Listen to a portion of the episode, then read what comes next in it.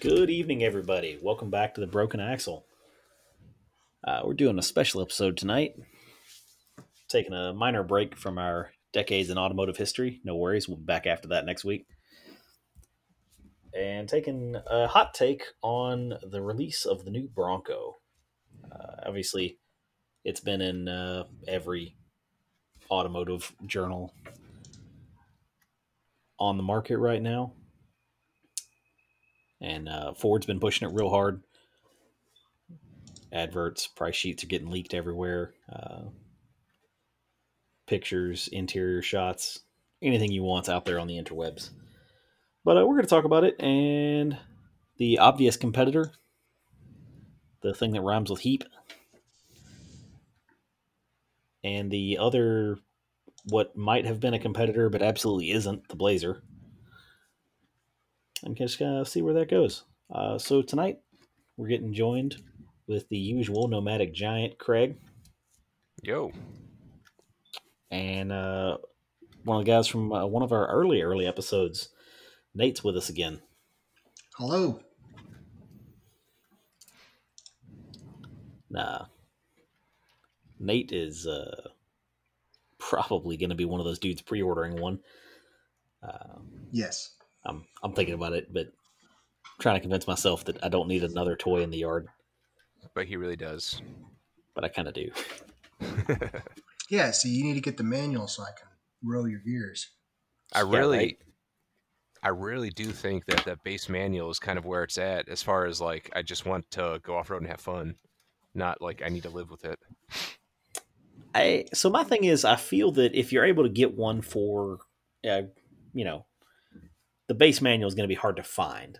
So you're going right. to have to either just get super lucky or you're going to have to special order one to get it. Right. Well, so what it looks like as far as the reservations, yeah, you reserve it, you're build to order.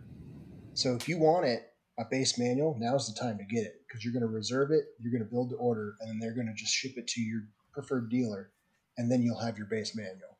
So it's not going to be hard to find right now, but later on when they just have stuff on the dealer lots, it's going to be hard to find.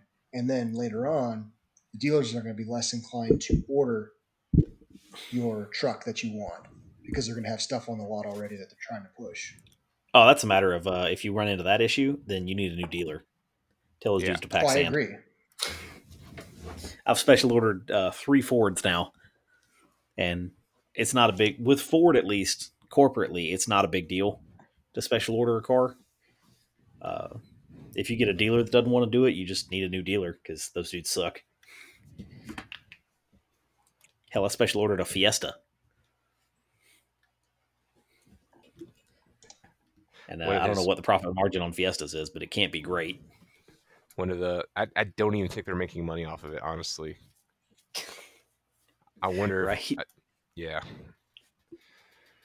Uh, so that's actually a good topic for starting point for the actual Bronco. And I know nothing about the off-road vehicles. We are outside of my comfort zone and forte with this, but price ranges, the starting for the base, and then goes up to the four door, which is the big one, and then you have the sport.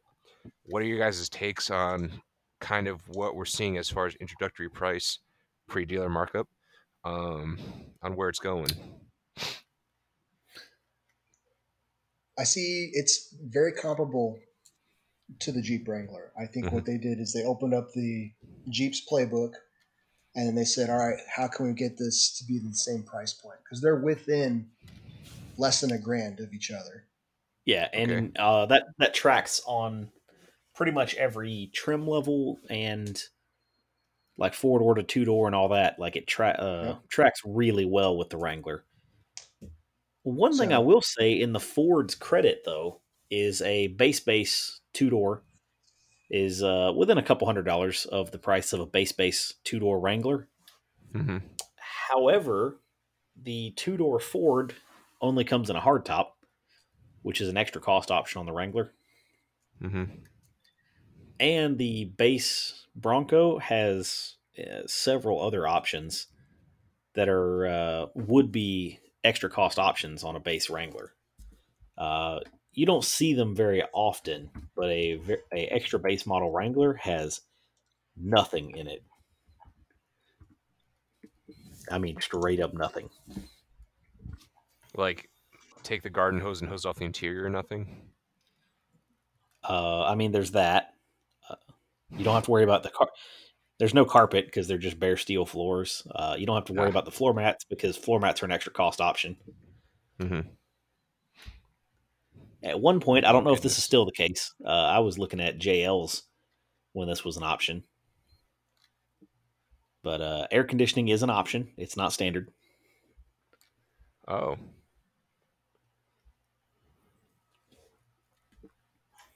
I haven't You seen the current the Wrangler or the Bronco? Wranglers. Air conditioning, at least uh, on the previous gen, was an option still on the super base models, which always blew my mind because this would have been uh, like 2015, 16 when I was looking.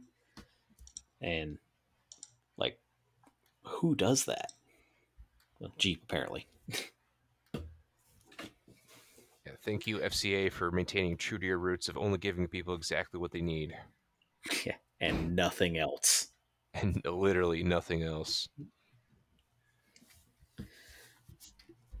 I mean, it's a classic thing, right? You uh, you set it up that way so you can have a super low advertisable price Right. and then just don't actually, you know, nobody's actually going to buy that because that model sucks. Right.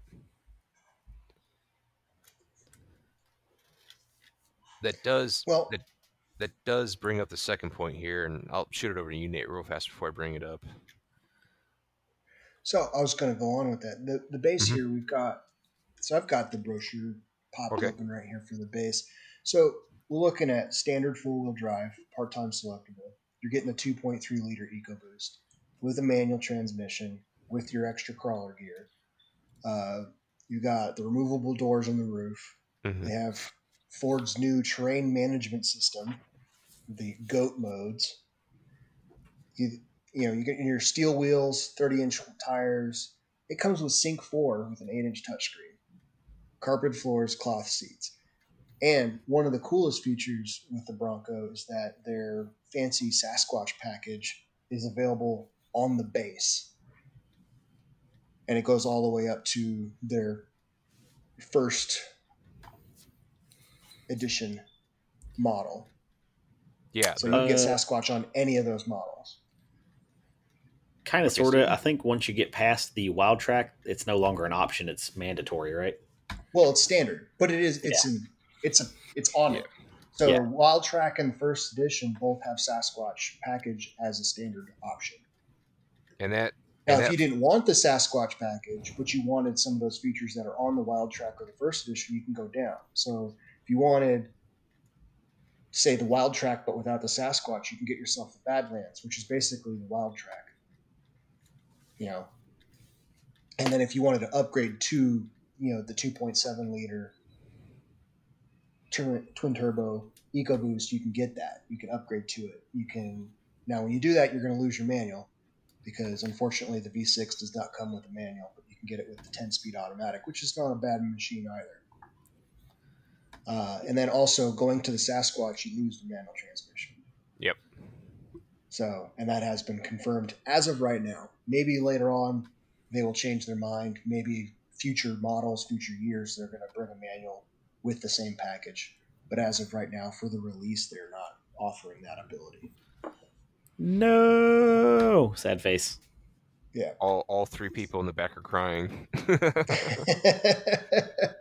I'm sorry, Hate all Steve, you but like you're in you're in the minority, vast majority here about wanting a base model car with the manual behind the EcoBoost. Oh no, no, uh, it's not that I want a base model.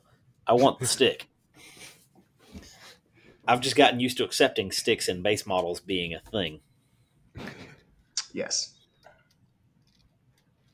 Um, what's uh, interesting to note here is that the first edition fully loaded out four door is a sixty-two, sixty-three thousand dollar vehicle, and to me, that's like the price of two base two doors. To, to the point of where you could actually buy one Yeah. Yeah, man. to do your running around But- and out in town, and then you buy the other one to actually do all the serious off roading you want to do. But it's the same thing with the Rubicon. If you get a fully kitted out Rubicon, it's at the same price point. Yeah. And at 62, I got to start asking the question of like, what other maybe not as extreme, but what's more comfortable off-road vehicles I could be in, aka Land Rover. I mean, you do want it to Um, run though. Right, right. And I do you want the top to come off? so again out of my out of my wheelhouse do i for like a one day at the beach i get the soft top or the the removable top I, I get it but for like a serious like quote quote overlander where you're going to spend two or three days out in like the desert or the highlands do you really want a, a removable hardtop the doors Uh, i I get the doors i get but like the hardtop It depends. You know, it, it's an image. I think that's mostly what you're what we're looking at here for the Bronco and the Right. Wrangler is an image. It's why the Bronco, or correction, the Wrangler has been so popular and has stayed so popular is because of that image. The Right. go free, take the top off, do whatever you want, go anywhere kind of image, and it has just over the years become cool. Like you got to, if you want to be cool, get yourself a Wrangler with the top that comes off. Well, now Bronco's in the game. Yeah, Yeah, And I- so we're going to see where that goes. And I have a feeling that with the retro styling, because we're going back to the original Bronco look, yep with the modern amenities, with the extremely large range of accessories, it looks like that they're having just standard and available as optional equipment. Uh, it's very much like a buffet where you can just pick and choose what you want and throw it on there. As of right now, I don't know Right. if later on they're just going to start consolidating things down to oh you have to have this package to get these other options which i see happening anyway but there's a lot of stuff already. There's a, a whole range of different levels. There's a whole range of different options that you can put on these trucks and i think it's going to appeal to a lot of people. So a lot of people that wanted a wrangler but didn't quite like how they drove they're going to be moving to the bronco because the bronco's going to drive more like a car. It did say that the broncos all have a hydraulic electronic sway bar um oh, on off I don't think i guess. I don't think they it's all have selectable. that. Selectable Yeah, okay it's on certain packages. So the Badlands gets it, the Wildtrak gets it, the first edition gets it. It's, it's a selectable sway Probably. bar, so I you can it's part of the disconnect Sasquatch it. as well. It might be part of the Sasquatch. That would be a. Sasquatch thing.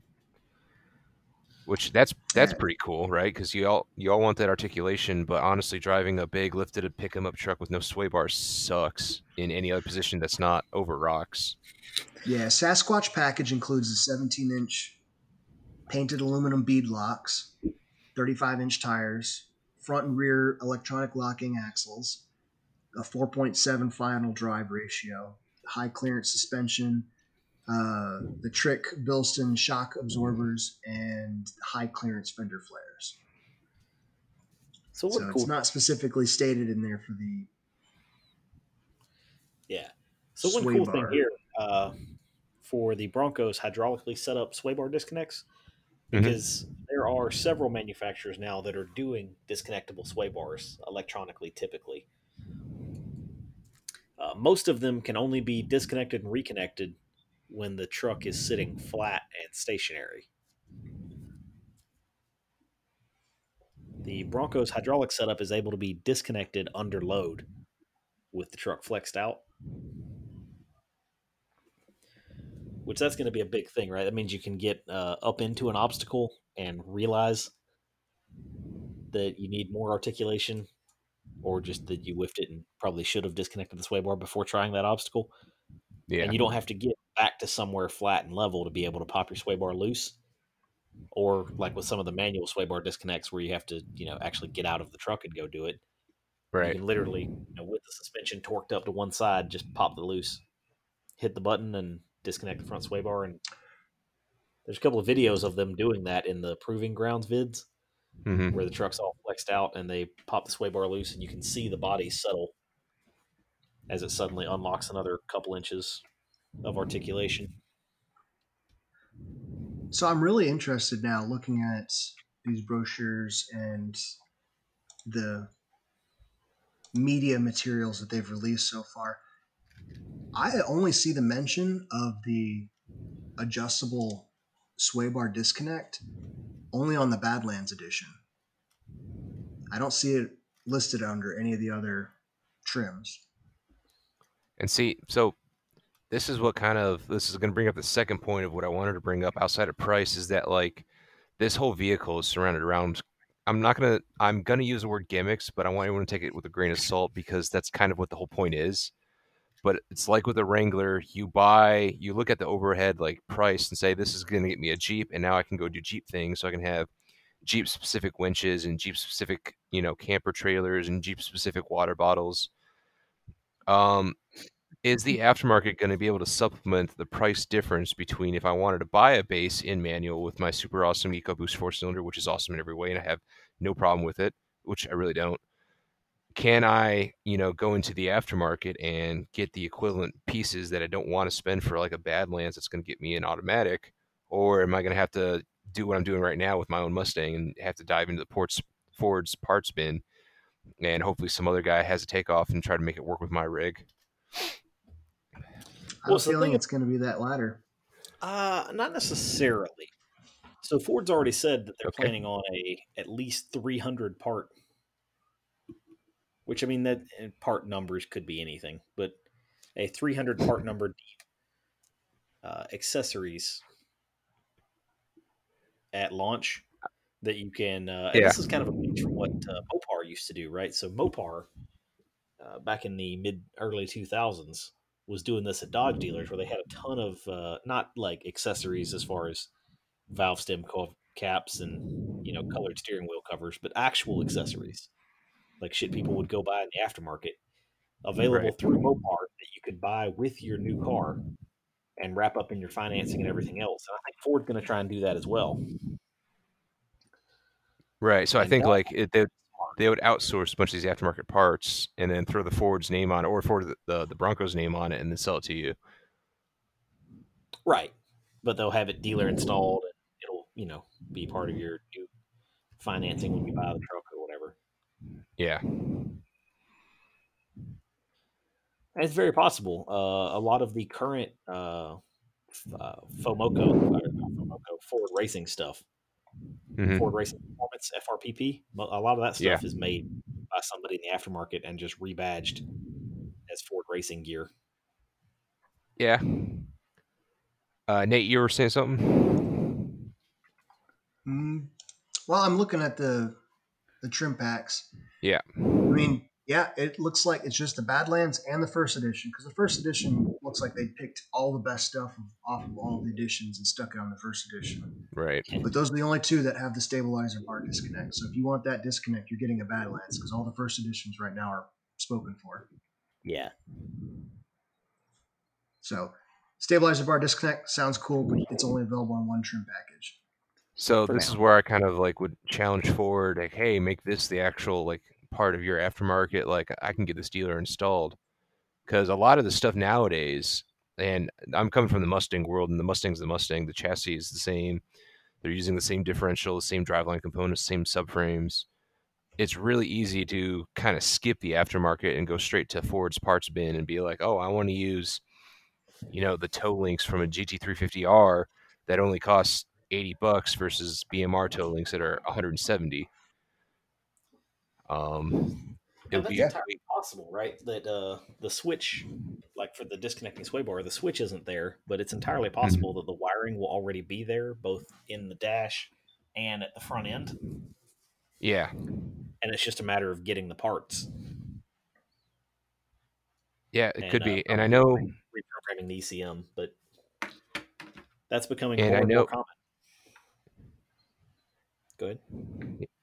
I was saying, and I know that with the modern Fords, exactly that's true. Is that you have like I don't have fog lights on my car, but the wiring harness is still in the car. It's just tucked up neatly. Like I think they're just making one wiring harness and they're going to slap it in there. The issue I could see being though, Stephen and Nate, is that if you bought like the four cylinder, you probably would not have this sway bar end link disconnect because it was never available on a four cylinder. It would be on the V6 chassis. I could see that. Uh, the switch. so Badlands comes standard with the four cylinder. Okay. Changes things up. Yep.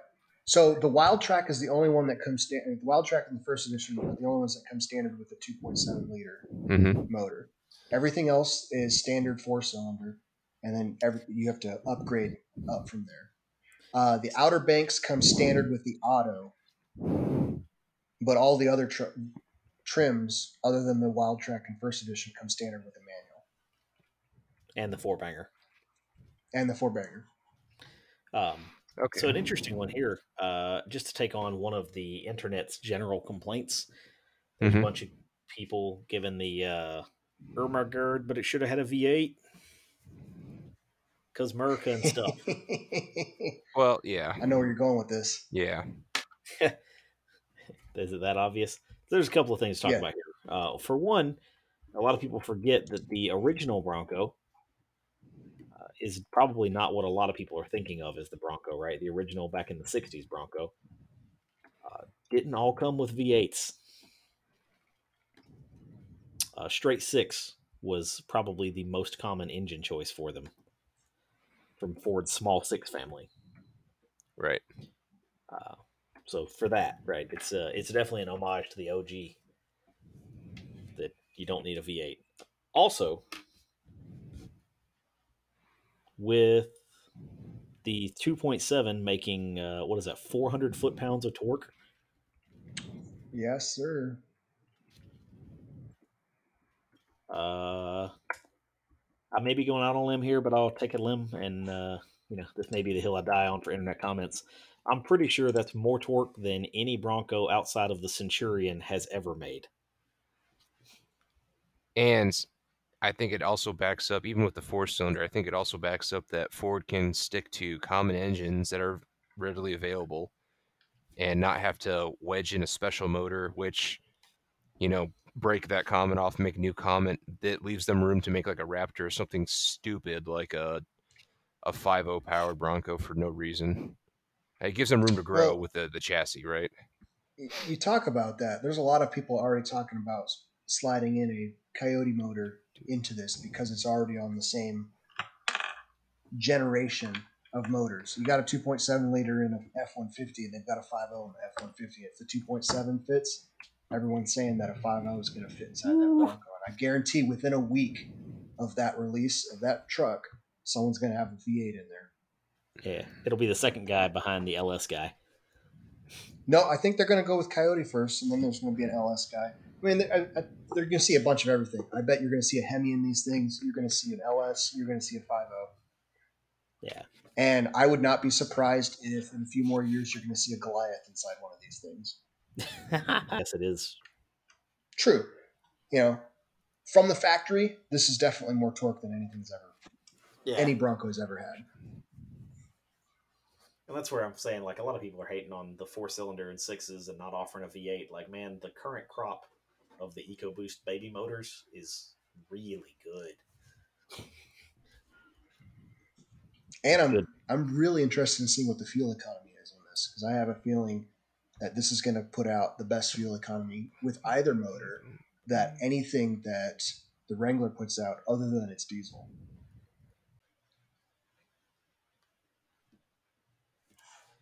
So, talking about fuel economy, uh, looks like the Jeep is available with a two liter four cylinder gas engine as well as a diesel, and the gasser is looking around 25 miles to the gallon, which is competitive with the four cylinder Bronco, at least as far as we know so far. That is indeed correct. They also have the diesel, which is pushing close to 30 miles per gallon. But then you have all the diesel issues plus the diesel premium to get into that. Yeah, and the thing there is that this sort of vehicle isn't a fuel mileage vehicle. Like it, it's just not. It's got the aero of a brick, you know, big tires, all that jazz.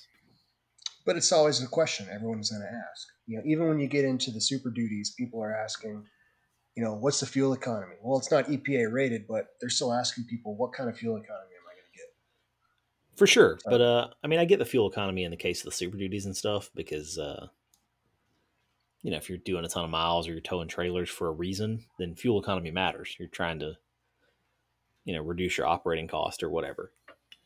So these are off-road toys. Like nobody asks what the fuel economy or the gallon per hour burn rate is for a side by side or a razor. Right, but you don't go that far. you know, people are looking at how far off road can I go before I have to start worrying about bringing gas with me. Well, that's a fair point. That's a fair point.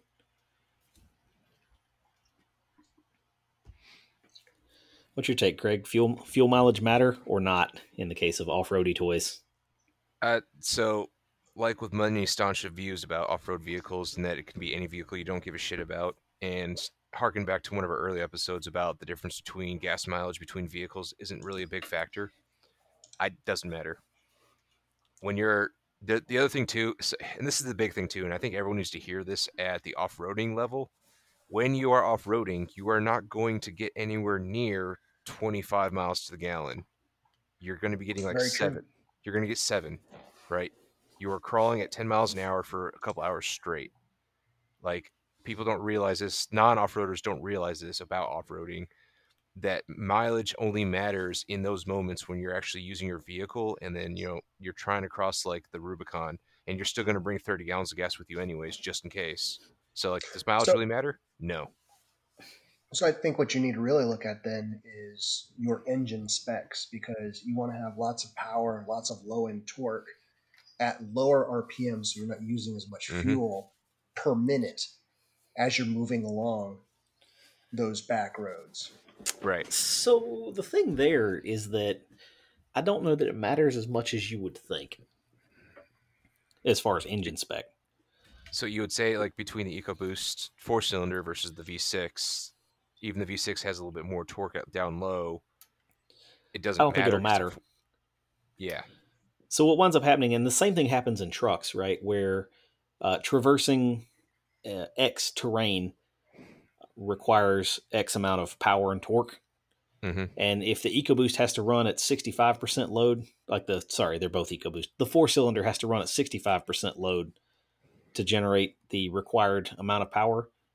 And the 2.7 only has to run at like 40% load. Your fuel mileage between the two is going to wind up being basically the same. Right. Yeah, it's negligible.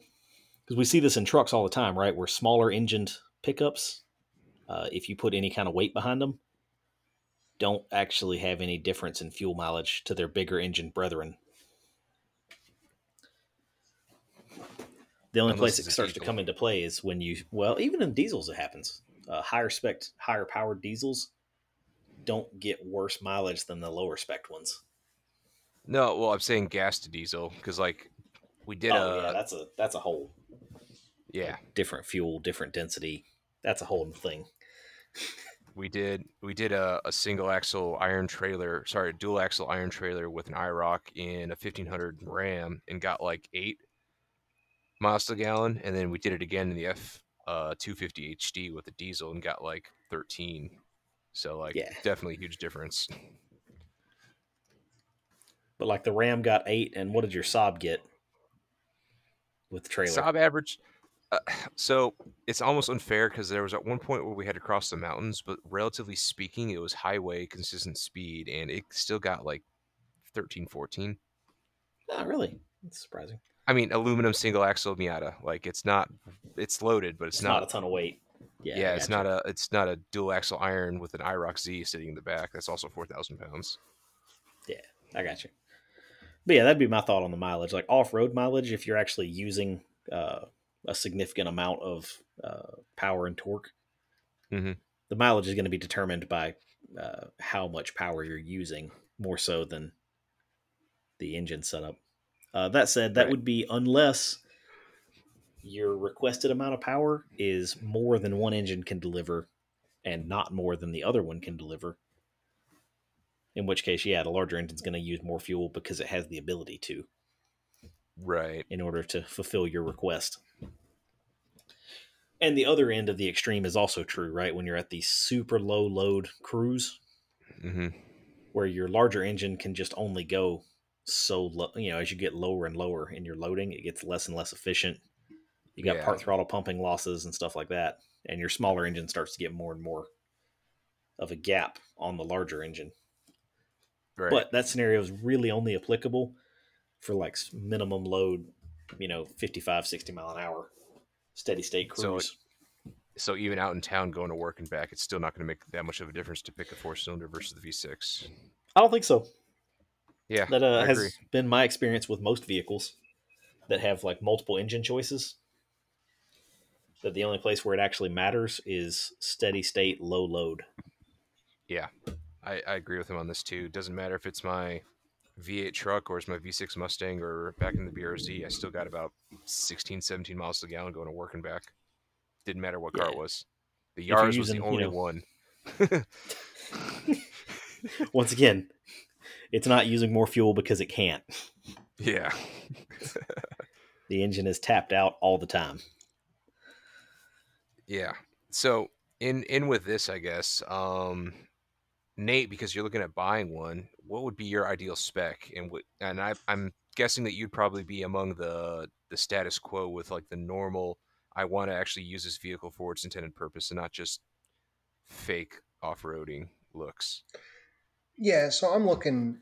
I wanted to do off road, but I'm also going to be using this as my daily driver. So I want it comfortable. I drive on average 35 to 45 minutes round or each way to Mhm. work. So I want. I'm going to be in something for a while. So I want you know some more creature comforts with it. Uh, I'm personally looking at a Wildtrak. Okay. You know, I like the bigger motor. Um, when we bought my wife's truck, we got her a Durango. We had the choice between the V6 and the V8, and I went V8 all the way. Mhm. And my wife is happy with that because she's driven the V6 after we bought the V8, and she is disgusted by the V6 Huh. every time she gets behind one. Keeper. Yep. Right. so I want the bigger motor. Unfortunately, it comes with the auto, which is not really a big deal for me. Um, mostly because my wife doesn't know how to drive a stick, so this allows her to drive the Bronco when I'm not driving it. Right. Uh, so we're getting the big motor, we're getting the 10 speed auto, which is good for the bumper to bumper traffic we get here in Atlanta. So the stop and go traffic, it'll be easier. Um, I want the Sasquatch package because I want the big 35 inch wheels. Uh, I want all this stock, right? Uh, Yeah. As much as I like to work on cars, I'm at the age and my kids are growing up. I don't have a whole lot of time to spend working on cars, so I just kind of want it all there and ready to go and wrapped Yeah. up under a warranty so that if anything goes wrong, I just br- bring it into Ford and I say, fix it, I'm done. And from what I've read, it comes with both the hard top and the soft top. So I can switch between the two as needed. You Okay. know, summertime moving, I'll be doing rocking the soft top. In the winter, I'll be putting on the hard top so I don't get too cold. Right? Yep. Uh, Yeah. It's got the heated seats. It's got pretty much all the options. You know, the standard Wildtrak seems to have everything that I want.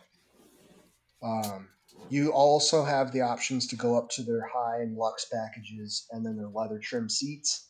Which, looking at what's included in those packages, a lot of the stuff I don't really think I need any of it. You know, their high package includes the the 12 inch center stack touchscreen. You got your 360 degree camera, which honestly the truck isn't that big. I don't think I need a 360 degree camera. Uh, some additional sound deadening, a forward sensing system, side view, mirrors, uh, the LED approach lamps, and spotlight. Yeah, that's just the high package. Yeah. And then the Lux, it adds on adaptive cruise control, which I don't want any more driver aids. That's already going to be on it. The evasive steering, uh, a premium speaker system, which you know I'm no longer a teenager, so I don't really care about you know the primo speaker system with you know the ten subwoofers. But bro, you need that wumpty wumpty wump. Yeah. You don't have the uh, seven to one system. I, no, my my 1974 Ford pickup has one speaker in it, and it sounds terrible. And I'd listen to that. So, and it has one radio station. So, Please tell me uh, it's country. speakers. Uh, no, fortunately, it's classic rock, so I'm okay. That's still southern. That's that's fine. That's still fine. Um, At least it's not like but the- yeah, the Cove wireless speaker sitting in the cup holder. Hey, whoa, whoa, uh, you know, I did Whoa, that whoa, when I whoa, was in let's not- college. Let's not be a hater here. hey, I did that in the Uh, Yaris. The Yaris had stripped door cards, and that's where all the speakers were. So I used a Bluetooth speaker in the cup holder. Hey, we're all of the Yeah, of generation my- that remember uh, having to plug the Walkman into the cassette adapter Yep. into your cassette deck.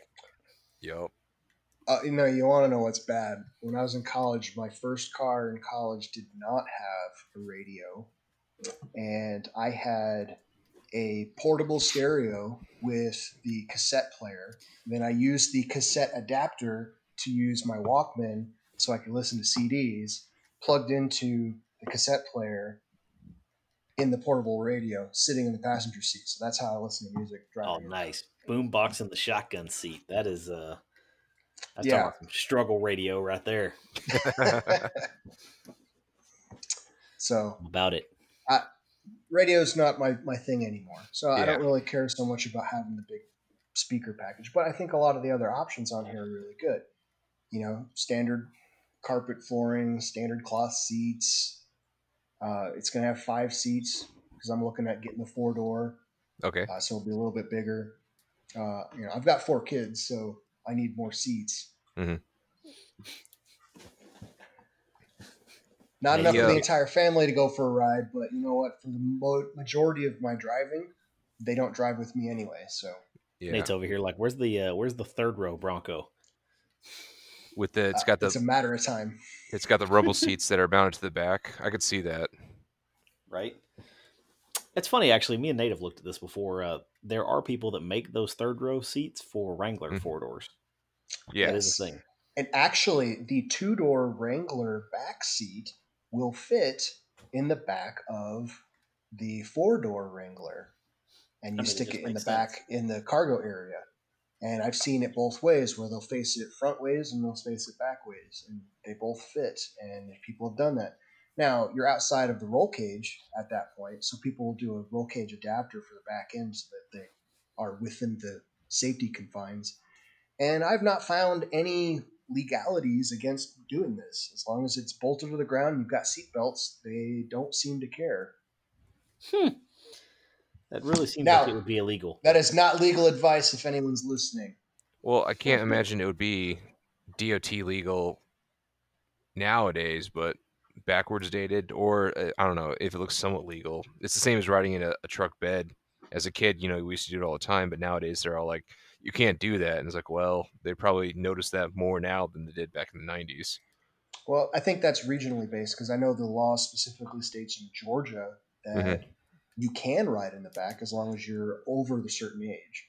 Right. Yeah. So, Steven here, if you were to actually, because I know you're on the fence Oh, I'm not- teetering teetering towards buying another toy but really don't need one how, what would be your spec Uh, so let me preface this with the uh, the reason for my teetering uh, is mostly just because, uh, like ninety percent of the rest of the people in the world, as soon as the pictures of the new Bronco dropped, my wife was like, "This is this is our next car." so there's that. keeper uh, but she would like to have a uh, stick because stick shifts the superior transmission. Suck it, Okay. the rest of the world. Uh, that said, that ten speed auto, I've driven it in auto in the new Mustang. Ford's ten speed auto is absolutely badass, no question. Yep.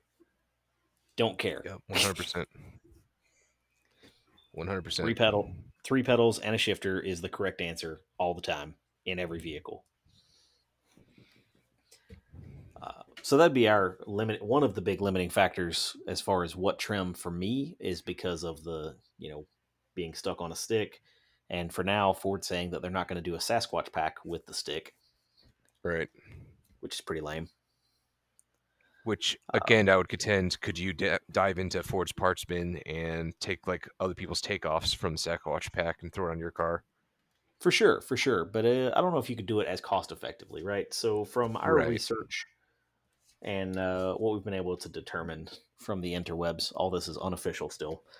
The Sasquatch pack is going to cost like five G's, maybe less, maybe three, Roughly. somewhere in there. yeah And uh, th- three to f- even at five grand on the high end, right? For 35s, uh, front and rear electronic lockers, and regearing both diffs down to 4.7. Mm-hmm. I don't know that you could get the parts for that. Not for four grand or five grand. Yeah, even even at five grand, I don't think you can get the parts for it. So you're looking at beadlock tires, 35 inch wheels. Yep. You're looking at front rear electronic axles. Just the, the locking diffs alone, that's probably two grand, three grand. Not including the labor. That's Not just the parts. Yeah, not including labor. And then yeah, that's what I'm the talking about, just gearing. parts. Uh, gearing, I would say, the is a, high clearance suspension. So the suspension, that's a whole new suspension. Yeah. with, Yeah, I was gonna say uh, the gearing is a null cost because the gear sets are gear sets. It's not costing Ford anymore. and then you're going to have an extra set of wheels and tires because you'd had to take off the stock ones to put on the bigger ones. Well, just tires, but yeah, If you decided to not go for the beadlocks. yeah, Yeah. Beadlocks are cool and all, but uh, I'll be honest, I don't wheel hard enough to need beadlocks, and for 99.5% of the people listening, neither do you. That's True. good for you though, is that's the reason why Ford made the Bronco Sport, so you can have all the looks while not actually having to go off road. First off, I'm gonna, I'm gonna need you to get that sacrilege out of my house right now. Like, uh, so cool. Uh, you know what? Actually, we'll, we'll circle back to that one in a second. I, I got some stuff about the Bronco Sport, but we'll sure. circle back there in a second. Um, Sure. So yeah, for me, I think it would be a super base model because I can't get the Sasquatch with the stick, and if I can't have the 35s in the locker, then I don't really care about any of the other options either. you know what I mean? Right. Right. So why not just go for the super cheap, super base truck? hmm Um, I do think in it'll take a long time, like nine years or so, that Mhm. manual super stripper trucks would actually wind up being the desirable ones. If They're they work. Right. I mean, how would they not work? Well, I'm just I'm just saying like say the transmission ends up being a complete farce like the MT82 thing and then all of a sudden like it's not worth it to get a, a manual anything and then That's something like also that, a right? concern, right? This is a brand new trans. The seven speed is a brand new unit, first year of production, which that's always sketchy. Mhm. But Right. it's made by Getrag, so there's that. Right. And and for the most part, Ford doesn't make complete and utterly and totally shit transmissions. I say this while I know all my Mustang guys are screeching their heads off. The MT82 is taking your guys' abuse just fine, and then you're blowing it up once or twice. It's not like the T5, which is blowing up input shafts. You're breaking clutch packs and stuff. It's completely different. Learn yeah, most shift. of the T5 issues are shifting related, or sorry, the MT82 Yeah. issues are shifting related, as to T as opposed to T5s, which just literally explode under power. Right. Um, if anything, this new transmission would have, it wouldn't have shifting issues because you're not going to be wide open throttle shifting it off road. You sh- shouldn't be wide open shifting it off road, but You don't know me. like I, it just, yeah. yeah, So uh, for me, it would be definitely super base. The two door to four door thing is kind of weird. Uh, you know, I've got a kid, so four door is the obvious answer. But for reasons that you wouldn't really suspect, I kind of want the four door, and it has more to do with the soft top that you can't get the two door in a soft top.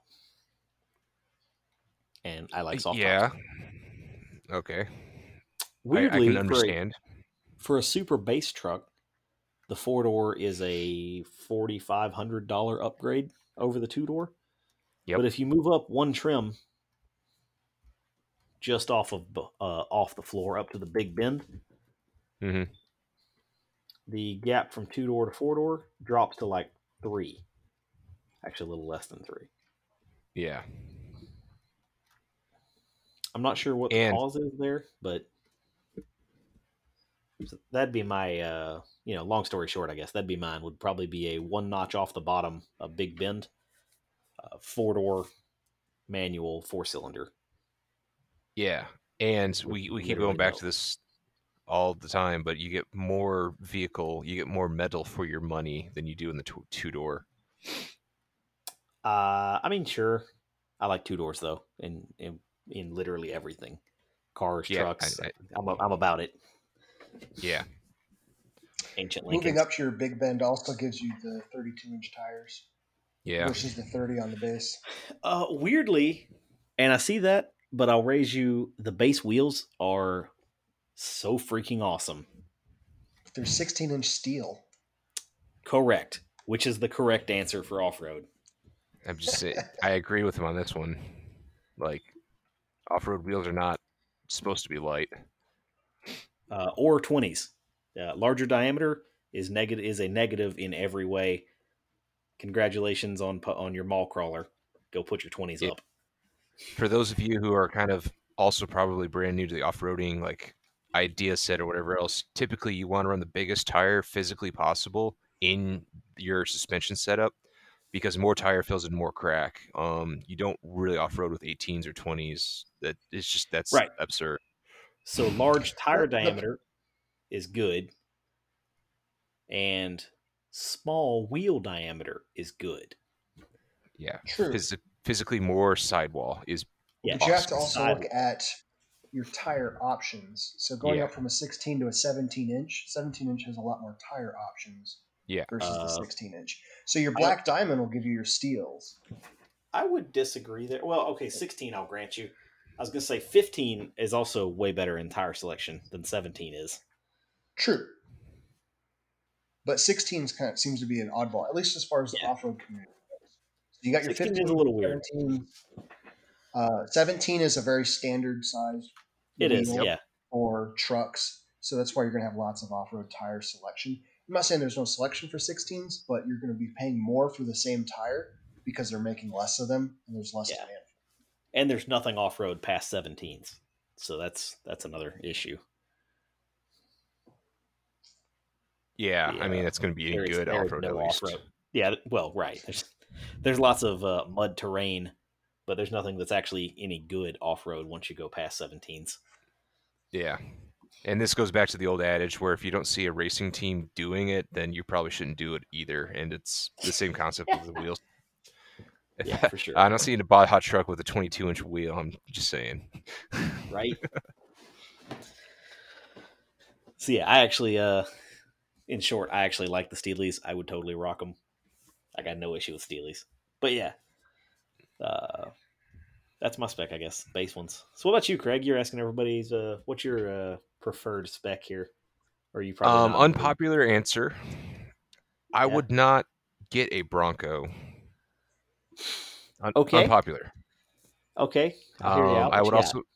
Um, I believe in this generation and this world that we're living in, a man who knows what he's about is a very treasured thing. And I know that I am vehemently against off-roading and and that sort of world because I know that off-roader guys put all their money into their vehicles and then they go off-roading for about a couple hours and then they break something and they pull it back and they spend a lot more money. And I'd rather be spending a lot more money on the racetrack where I go out for a couple minutes and then break stuff and come back and spend a lot more money. I was gonna say like, um, it sounds just like racetrack guys. Go out for a race I was It gonna is. say, not, Break something. not very far apart. no, it's the it's it's we're you know we're we're it's blood brothers. You know, if you're racing your vehicle, it doesn't matter if it's drag strip or circle track, or if you're off roading your vehicle, it doesn't matter if it's bogging or you know woodlands doing whoops down the sand dunes. You know, anything vehicular has the same type of mentality. That said, if you were to like say, hey, we want you to buy a Bronco, and which one would you get? I would I'd be tempted to actually get the the Big Bend two door with the manual and the four cylinder. Um, a, I really like the idea of the the EcoBoost 2.3 liter. I really like that engine a whole lot. I liked it in the Ranger, and I think the 10 speed is going to be good. Um, but I do want kind of the more spruced up than basier options for the same reason Nate said that we're getting up there in the age, and I I have less patience for modifying vehicles now. If I can just buy something that's good, I will do that. Um, and I would also probably go through Ford's little magazine of like, hey, you can add all this stuff and get myself the little like the the the branch deflectors because I think that looks cool. I'd be I'd be a total faker, honestly. I'd deck it out. I got a floodlight. I got a Baja rack. I don't mind about the soft top. Fuck soft tops. I can see this. Craig's going to be that guy. It's a you know rooftop tent on top that's worth more than some people's cars. Well, I don't know. Seven- so here's the seventeen thing. shovels and a high lift jack strapped on the sides. here's the thing about rooftop tents, right? Is that they're they're great in kind of concept and idea, but like they add they add so much weight above the pivot angle for the center of gravity that, that doesn't make it cohesive for trying to go over rocks and like going up and down hills. I would actually hardback tent it. So I it would depend on that. So Sure. It a lot of the overlanders who really don't do like the rock crawling thing, but they're driving on, you know, the fire into the boonies Right. and then they're camping. Right. So they'll pop open their tent and they'll camp out. Right. So yeah, I would agree. If you were thinking about that, you're gonna have to climb a mountain Yeah. with your vehicle, and it's pretty much a 90 degree angle. Yeah, you probably don't want to put a tent on the top. You probably Right. don't want to put that roof rack on the top. You want to, if anything, drag a trailer behind you. Right. Uh, with enough But, with enough yes. winch, anything is possible. Right. And you know, I would do the whole bougie thing. I'd get the Ford uh, half doors, and I'd probably olive drab the green, the whole sides, whatever else. Probably find some grill to piff, piss off uh, Wrangler with the seven slots, but put it on a Ford, and because they have legal rights to it, suck it cheap. Suck it, G.